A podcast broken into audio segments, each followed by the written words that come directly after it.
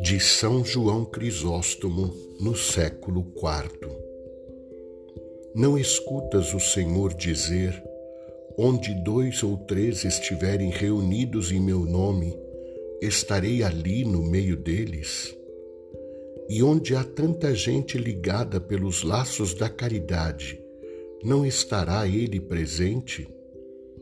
Tenho o seu penhor. Será que confio em minhas próprias forças? Seguro o seu testamento. Este é o meu bordão, a minha segurança, o meu porto tranquilo. Abale-se embora o universo, tenho sua resposta, leio os seus escritos.